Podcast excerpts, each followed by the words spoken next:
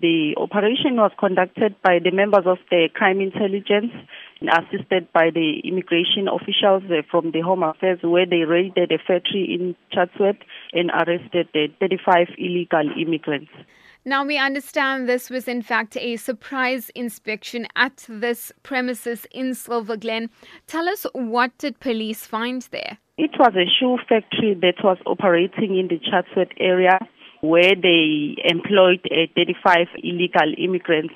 And when the members uh, went there to do a raid, uh, they also noticed that the illegal immigrants have no papers of being uh, here in the country, got no documents like the permits that shows that they are here in the country legally.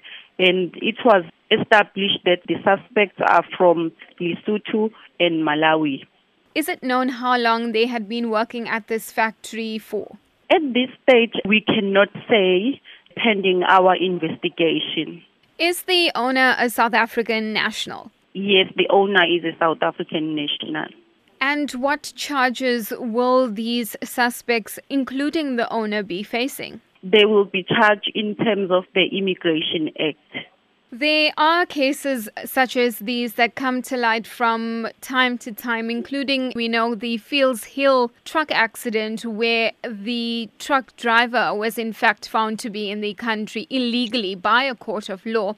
What then is the responsibility on business owners to ensure that whoever they employ is actually in the country legally? I would like to caution the business owners to make sure that if they are employing the people, they must make sure that they have the, the records. They must make sure that they have the identity documents.